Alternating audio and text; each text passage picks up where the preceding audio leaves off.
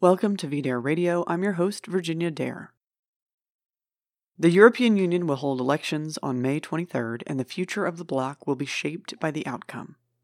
It is a showdown between Hungarian President Viktor Orban and the French President Emmanuel Macron.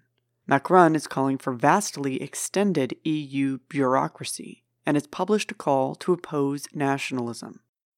His appeal was published in 22 European countries, yet Macron faces opposition at home. A member of the National Rally Party in France mocked him as simply a quote unquote scarecrow rather than the leader of Europe.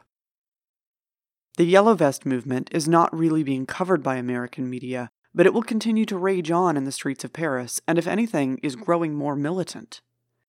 Meanwhile, most commentators believe the so called centrists are going to lose their majority in the next round of elections.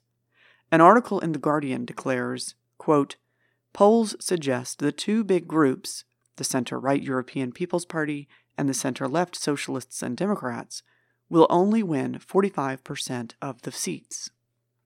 One complicating factor is that the European People's Party is facing pressure to expel Viktor Orban's Nationalist Party because the party is directly attacking European Commission President Jean Claude Juncker.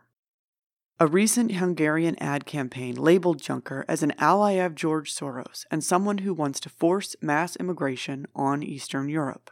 This is true, but Orban has already apologized for the campaign. Why? For whatever reason, he wants his party to remain a part of the European People's Party center right coalition. The European People's Party, and more broadly the center right, needs Orban in order to have a big group of seats in the EU. But at the same time, Orban can't be permitted by the European establishment to directly challenge the pro immigration and anti sovereignty direction of the EU. Making things even more interesting, an Italian party, the Fratelli d'Italia, is making a bloc called the Alliance of Conservatives and Reformists in Europe which is preparing a home for Orban if he is forced out of the EPP. The stated goal of this party grouping, in the words of one politician, is to unite all of Europe's conservatives and force Macron to the margins. Not enough chaos? Get ready for this. Because of the failure of Parliament to figure out how Brexit is going to work, the British may be forced to participate in the EU elections. Who knows what kinds of parties will win seats in that event? The battle between Orban and Macron, between nationalists and the post nationalists of Brussels, is usually seen as a battle between those who want independence from the EU and those who want to consolidate the alliance. The press is clearly cheerleading for more consolidation. As foreign policy puts it, quote, it's incontestable that Europe cannot deal with problems like immigration and the flow of refugees, the threat from Russia, cybersecurity, and privacy unless it can act collectively. Yet, like the National Rally said of Macron himself, this argument is a straw man. The issue is not whether Europe needs unity. The issue is unity for what? A common border policy would make sense for Europe, especially because of the utterly unsustainable African population boom and the continuing instability in Syria. Yet instead of functioning as a civilization defense pact, the European Union serves as a kind of civilizational suicide pact that prevents individual European countries from protecting their own borders.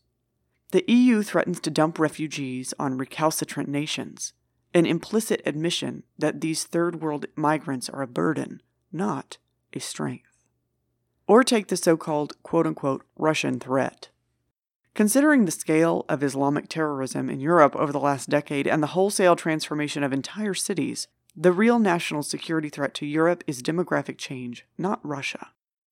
Yet for some reason, the European Union wants to rope all these different nations into confronting Russia. Why? The problem is not the European Union. The problem is that it is an anti European Union. The problem is that the continental bloc forces countries into adopting insane and self defeating immigration policies. What is needed is a radical reform of the EU's immigration policies in order to make the idea of European integration sustainable. If that doesn't happen, escape from Brussels becomes the only alternative. And considering how hard even Brexit has been to implement, that may be all but impossible. Let's hope the good guys win in May. I'm Virginia Dare. and thanks for listening. We'll talk again soon.